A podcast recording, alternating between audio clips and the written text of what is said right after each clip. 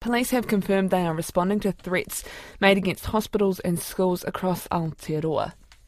RNZ understands hospitals in Auckland, Wellington and Christchurch are affected, as well as a school in Auckland. Our reporter Jemima Huston is with me now. Kia ora, what hospitals and schools do we know are affected at this stage? So RNZ understands police are searching Wellington Hospital in the capital. They've also been present at Bowen Hospital, which is a private hospital in Wellington, Burwood Hospital in Christchurch and Auckland City Hospital.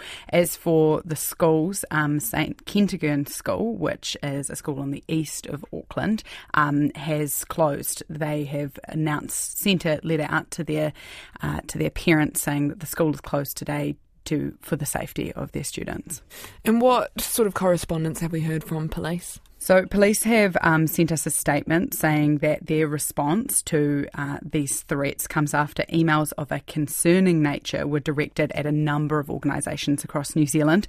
They are working to establish the origin of the emails and are yet to establish any actual threat.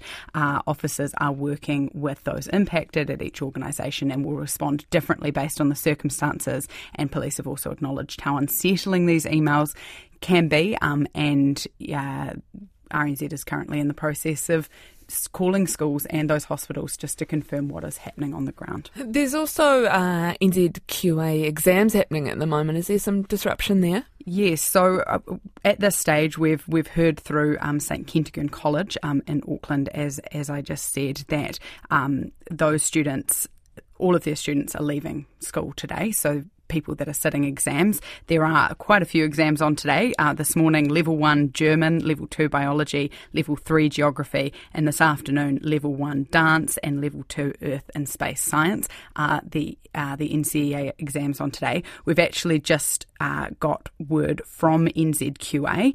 They have said that the safety of students and staff is a top priority. Each school has its own processes for handling a security lockdown, and these apply during an exam period. They have confirmed that students who are unable to sit an exam or whose performance is impaired because of a security incident can apply for a derived grade. So that is good news for people potentially disrupted by this event. Lastly, are there any evacuations at the hospitals concerned?